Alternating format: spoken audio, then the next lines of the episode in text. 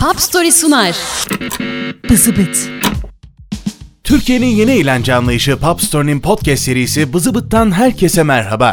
60'lar takım elbise giyen erkeklerden serseri erkeklere geçiş yıllarıydı. Fötür şapkalar ve tıraşlı saçlar yavaş yavaş yerini salaş kıyafetlere ve serkeşliğe bırakıyordu. Binlerce bohem genç her sabah saçlarını tarayan yaşlıları tırnak içinde rahatsız ediyordu. Bu noktada müzisyenler de çok büyük bir rol oynadı tabii ki. Bu bölümdeki konuğumuz asıl amacı hiçbir zaman bu olmasa da yakışıklılık kavramını değiştirmiş, az zamanda çok şey üretmiş ve hayat kavramına bambaşka anlamlar yüklemiş Jim Morrison. Şarkımızsa The End. Gelin The Doors'u ve Morrison'ı biraz daha yakından tanıyalım şimdi. Mr. Bonjour Rising, Jim Morrison'ın takma adlarından biri ve bu isim esasında bir anagram. Yani Jim Morrison'ın harflerinin yerlerinin değiştirilmesiyle meydana geldi. Morrison'ın meşhur takma adlarından bir diğeri ise The Lizard King. Morrison'ın babası Amerikan donanmasının önemli amirallerinden biriydi. Hatta babası Vietnam Savaşı'nın çıkmasından sorumlu olan kişilerden biri aynı zamanda. The Doors müzik tarihinde tanıtım amaçlı Billboard kullanan ilk müzik grubu. Billboard için harcadıkları paraysa 1500 dolar.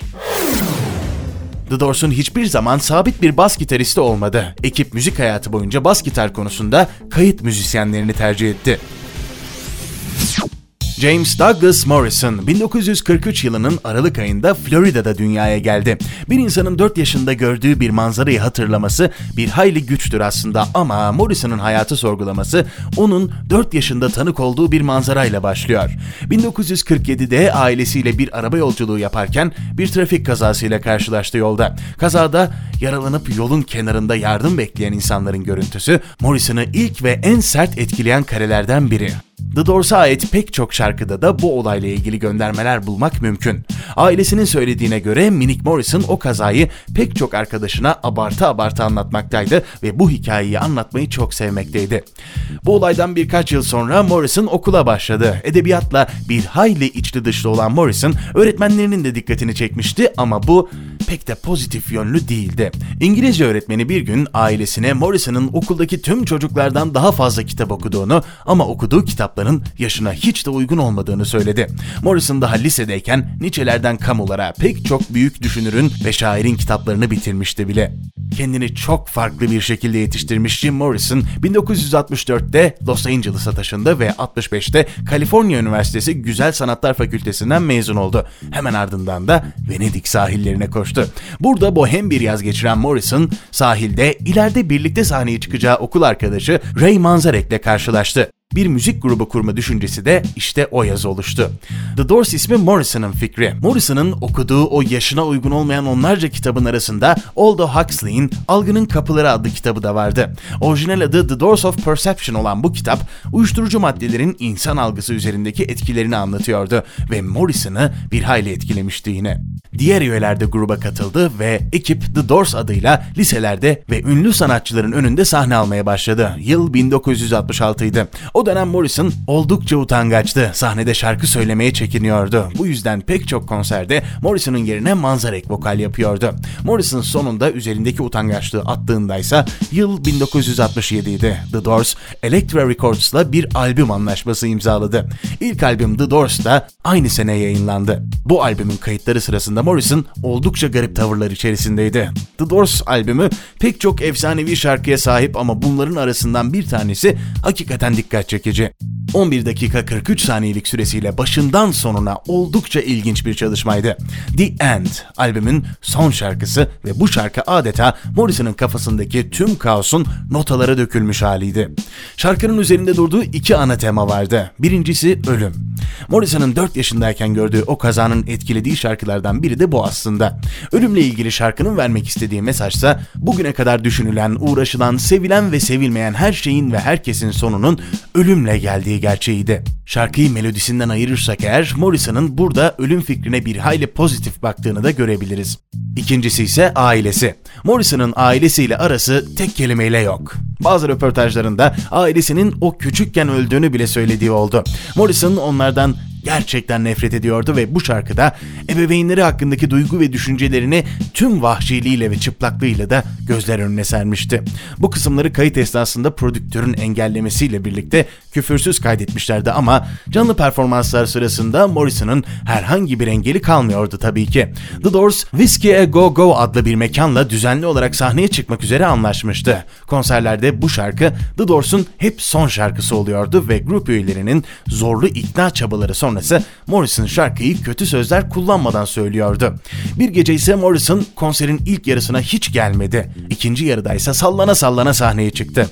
Normalde hep son şarkı olan The End'i ortada bir yerde söylemek istedi ve şarkıyı kendi bildiği şekilde söyledi.